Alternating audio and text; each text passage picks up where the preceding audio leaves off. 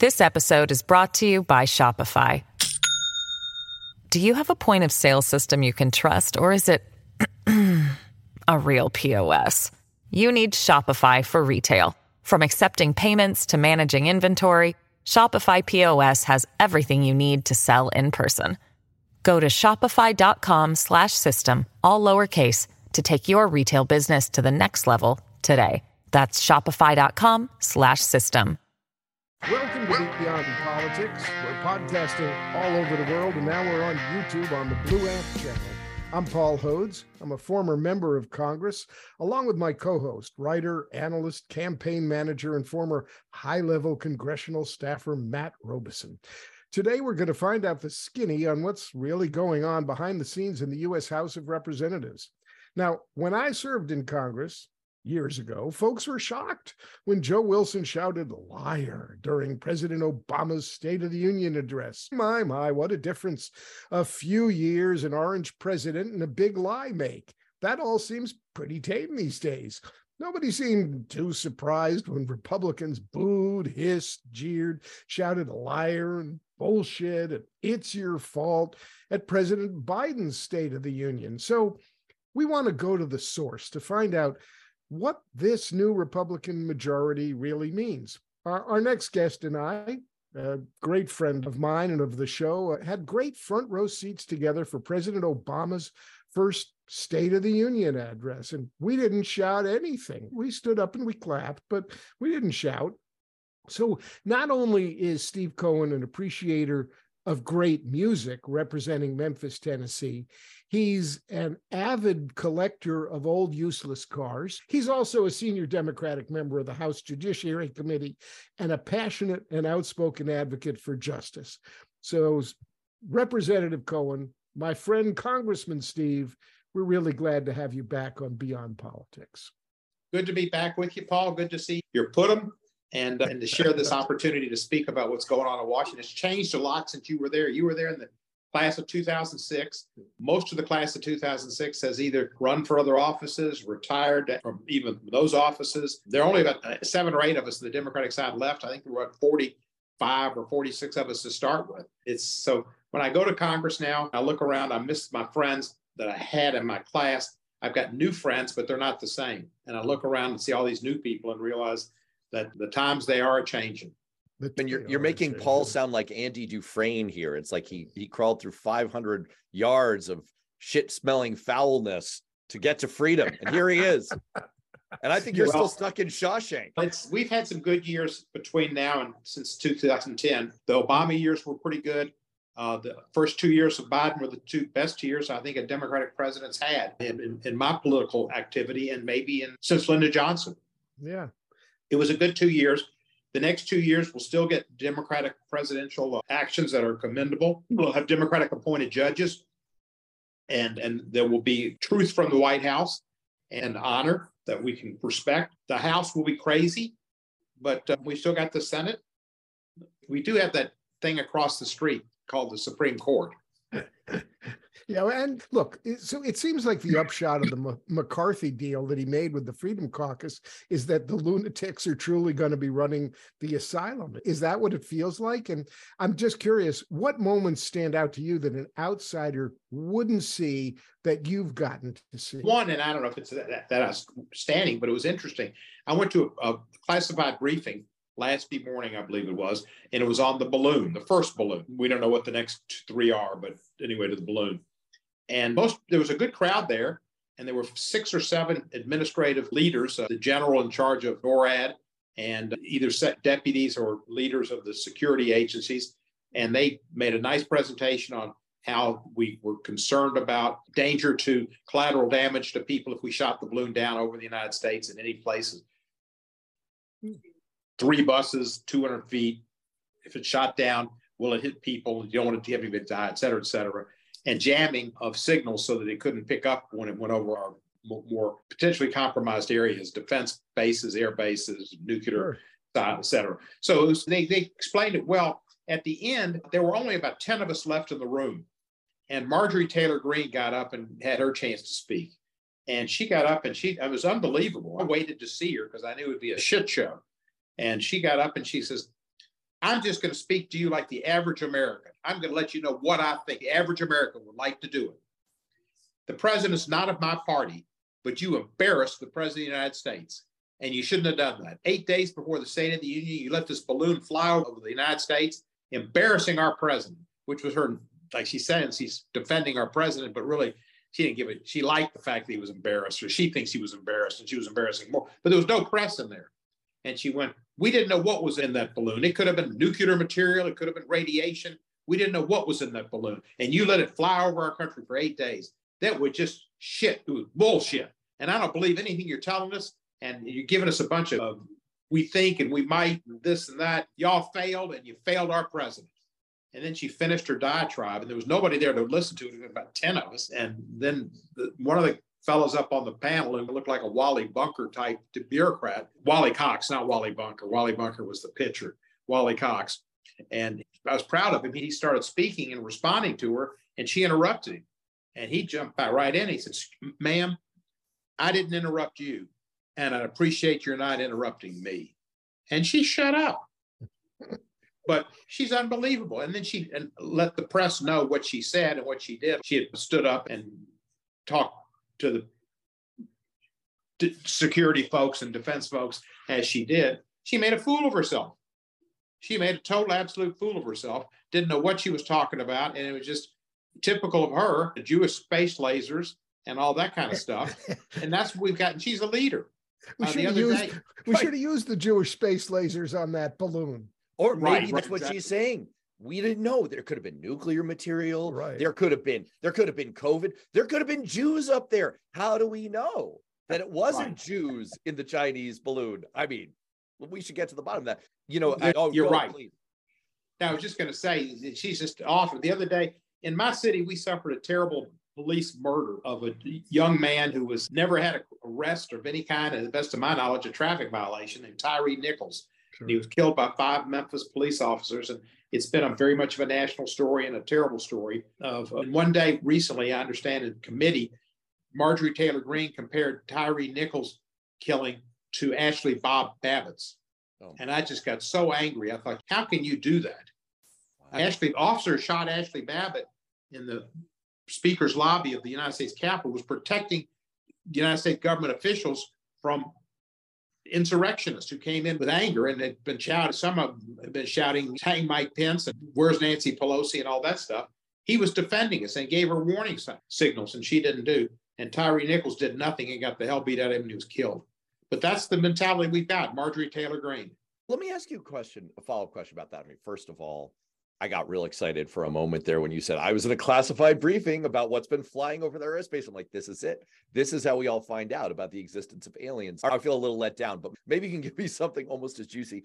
One of the things that we don't see, the members of the general public, is what's going on the floor of the House of Representatives and the dynamics there. There's a lot that you pick up when you're there on the scene that C SPAN just doesn't capture. And I'm wondering, what is that vibe like? They had the Republicans had this massive internecine warfare breakout in the speaker race. Is it weird? Does this feel like you just got done with a huge family argument at Thanksgiving and there's like awkward silence? Are there groups clustering together? Is Marjorie Taylor Greene like, is she sidelined? Do people think that she's a total nut ball and they steer clear because she might attack them? What are you picking up from that vibe?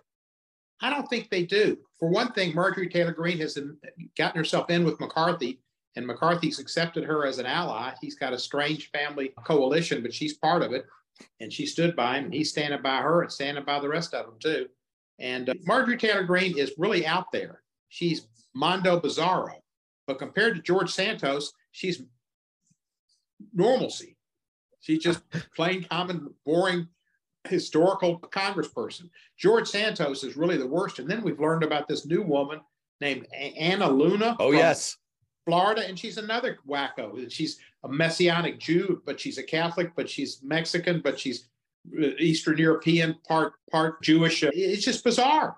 And it all started, it started with the orange guy that Paul mentioned, Trump, who lied more than anybody since Pinocchio and just constantly lied about everything, where he went to Outward's grades in school, where he finished in school. And he was lucky to finish school, as I understand it, but he claimed his first in a class at Penn and you name it. But his lying got these other people alive, and they don't think twice about it. But the attitudes at the, at the State of the Union, when they call out and scream out, you caused this to happen and you're a liar and all that, it started with Alito. And Alito shaking his head at the president, President Obama, which was mm. totally unnecessary and wrong. And that was the beginning. It was a Marcel Marceau just shaking of the head. And this is what we've come to. But then Alito, the leader of the five others on the Supreme Court, not unfortunately the Chief Justice Roberts leading it, they wiped out Roe, Roe v. Wade there, and they may wipe out more as time goes on, and I'm sure they will. That we've got some strangos in the Supreme Court. They don't believe stare decisis, and they're trying to legislate and rewrite the social fabric of America. Let's take a break. We'll be right back. This episode is brought to you by Shopify. Do you have a point of sale system you can trust, or is it a real POS? you need Shopify for retail. From accepting payments to managing inventory, Shopify POS has everything you need to sell in person. Go to shopify.com/system all lowercase to take your retail business to the next level today. That's shopify.com slash system. So we saw George Romney, a sort of Mitt traditional Romney. A, Mitt, Romney. Mitt Romney. We saw Mitt, yeah, not George. We saw Mitt Romney. I wouldn't put uh, uh anything past this day and age, right? It could have been the ghost. It could have been George. It, George but, was somewhere driving a, a Rambler.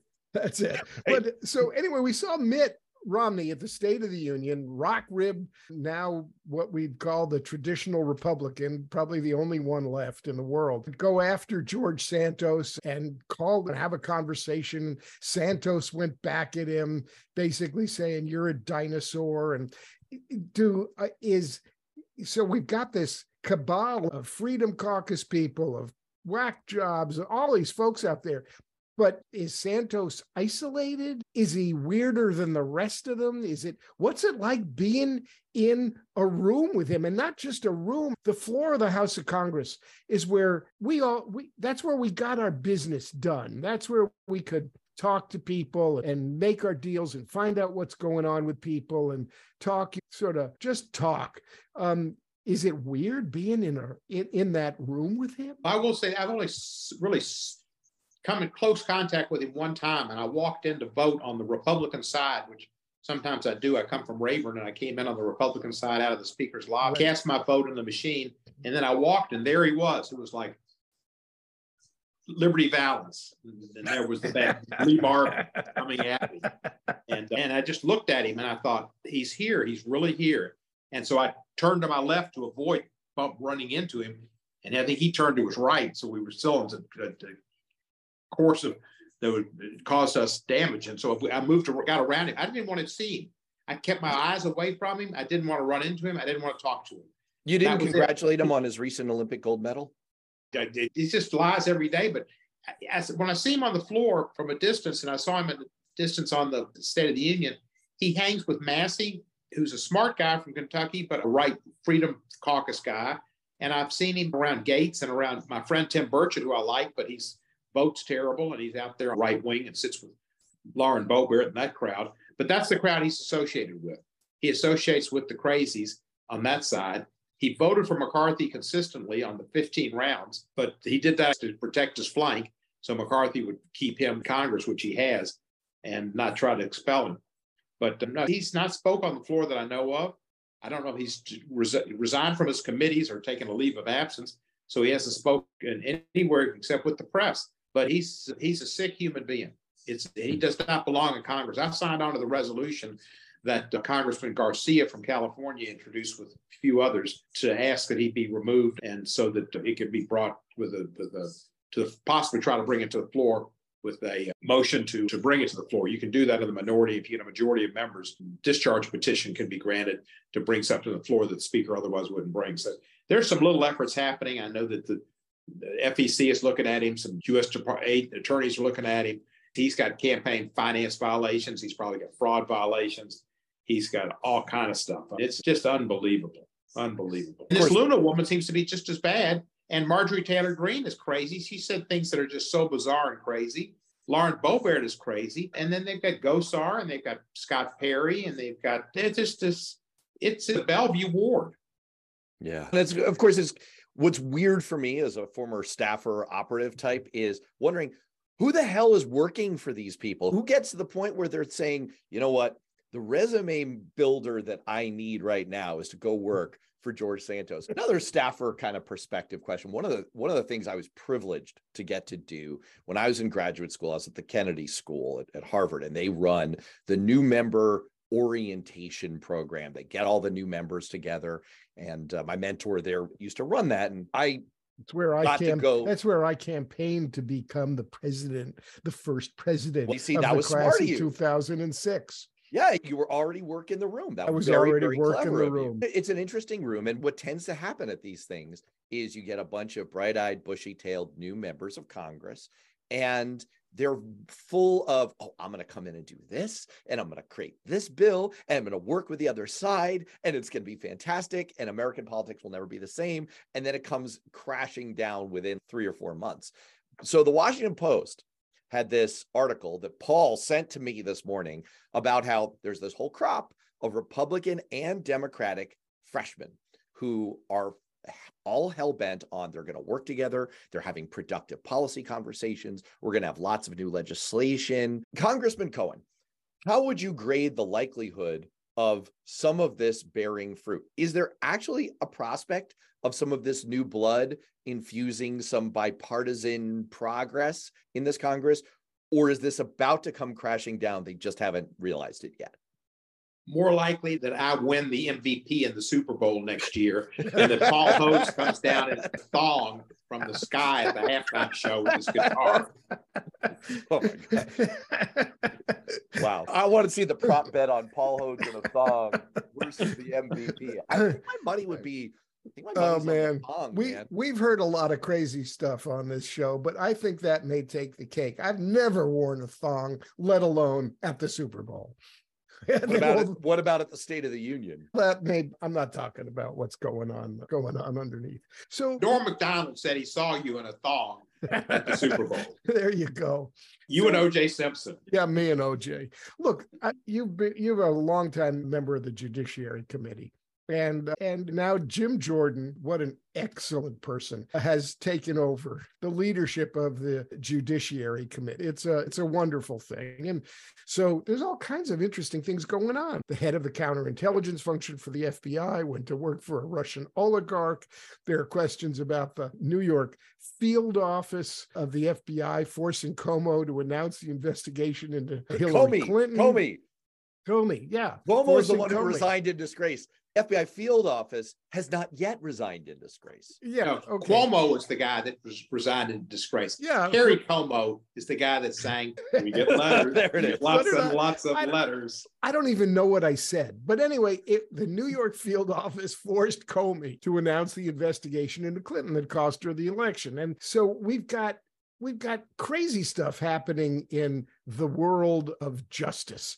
And I read an article before the show from Slate that from I, guess now about a week or two, two weeks ago, talking about your chairman, Jim Jordan, at his first hearing, basically saying, Hey, this is a crusade against the Biden administration. He he's got some other kinds of crazy issues from his background and, and back home He's the guy running the Judiciary Committee. So, what's it like? How are you going to work on that committee? And I'm curious, what's the Dem strategy? And are there any issues that you think you might be able to work with this guy on, or is it all just a show a show for the next two years? It's going to be a show for the next two years, Paul. I'll tell you about the Judiciary Committee. When I was a freshman, I was the only Democratic freshman who asked to serve on Judiciary Committee. And I was assigned to Judiciary Committee and honored to be with John Conyers, who was a great man who mentored me. And, and I've been on Judiciary now 16 years, starting by 17. I became rose to the position of where, it was through seniority, where I was chairman of the Constitution, Civil Rights, and Civil Liberties Subcommittee. We had hearings on the ERA extension. We had we had hearings on on choice. We had hearings on voting rights. We had hearings on attacks against Asians because of their ethnicity. We've had anti you name it. We've had a lot of good issues and hearings before us. The committee has been changed with the Republicans. It's now called the Constitution, probably with a small c, and other government overreach. Civil rights and civil liberties is now out of the title because they don't believe in civil rights or civil liberties, except for people that don't want to bake cakes for gay and lesbians. That's civil rights to them. And the situations about going into a restroom without having a transgendered person possibly being in a stall near you, that's a civil right. They don't, it's basically bakeries, vegetables. And uh, so I, I chose not to be on that, be on the subcommittee, but I chose not to be the ranking member and deal with those crazy issues.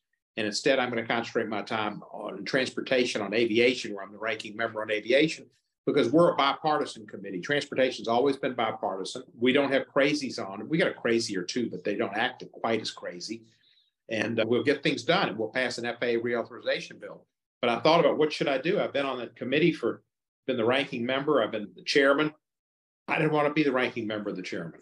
So I'm on the committee, but we'll get things done in transportation. They've got this committee that's going to get all the action, which is the weaponization of the FBI, the Justice Department, and federal police. They claim to be very pro police, don't defund the police, but they want to attack and eviscerate highest level of police, the FBI and the Justice. It's interesting that they think the FBI has been weaponized against the American people because Donald Trump told them that happened because and he's a crook and that's where the FBI should be spending their time. The most corrupt person to ever hold that office. And, God knows how many crimes he's committed. Hopefully, he'll be convicted of one or two. But, you know, what I've had a bill in the past, I'm going to have it again this year, to change the name of the J. Edgar Hoover FBI building, to take J. Edgar Hoover's name off the building. Because if you talk about weaponization of the FBI, of the FBI, it was when J. Edgar Hoover was there, right. and he weaponized it to where he blackmailed Nixon, Johnson, and Kennedy to stay in office. He knew all the stink on them he had a, the, Dr. King's rooms bugged and tried to get him to commit suicide. He had some group called COINTELPRO that tried to upset the civil rights movement and killed civil rights leaders in Chicago and other places that they got insiders in to get learn information and to set up uh, attack squads to assassinate people. That's when the FBI was weaponized. And not a one of those people that are for that, not a one Republican has ever joined on my resolution to have J. Hoover's name taken off the Justice Department's, the FBI Department's headquarters and have anything to do with him taken out. But that's weaponization. But they don't they don't want to touch that. To them, still J. Hoover's still a hero because because they just don't admit it. It's a joke. It's a joke. Let's take a break. We'll be right back. Does it feel to you as a longtime observer, not just an observer, you're hands in on this issue of the real role of the FBI?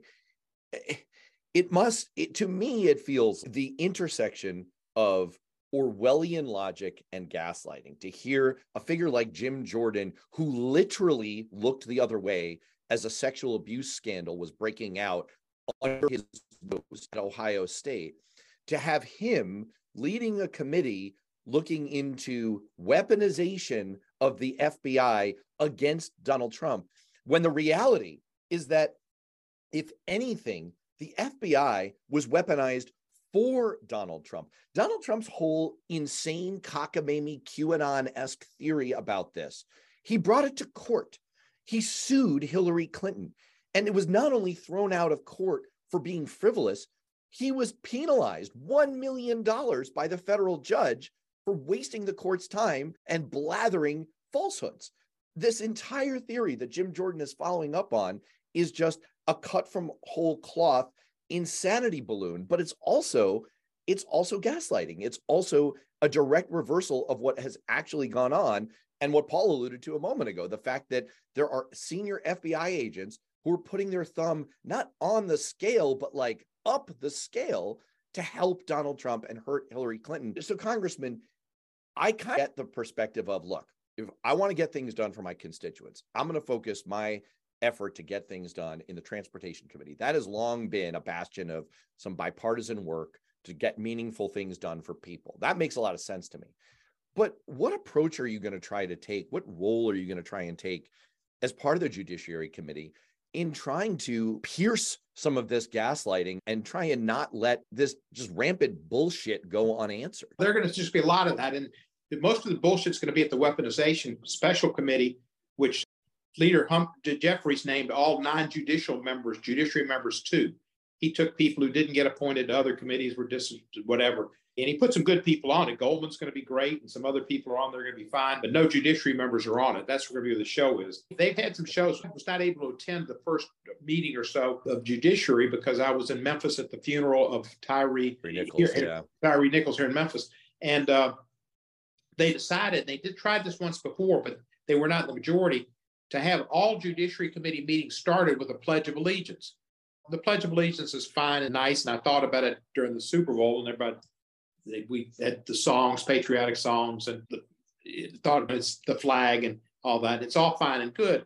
But we do pledge of allegiance at the beginning of each session of Congress, and a member leads the truly members are allowed on the floor and citizens are not. But not only did they get it passed, which is unnecessary, just an extra layer of the flag draped around them, did they get that every judiciary meeting will start with the Pledge of Allegiance, but that it will be led by somebody that's not necessarily a member of the committee. So the first guy they had lead the, the pledge was a guy who's lived in Matt Gaetz's district, invited by Matt Gaetz. Turns out he's wanted or has been charged with murder in Michigan, and he the case is on held. I think they he was dismissed without prejudice because some a woman who this is a love triangle, I think, and she didn't want to testify. But there was a man murdered by this man he had come in, and of course Gaetz didn't know about it. And it's ironic because during the debate, McClintock said somewhat facetiously, but ironically, we're not going to have murderers come in here and lead the pledge. Well, the first person they had was a murderer.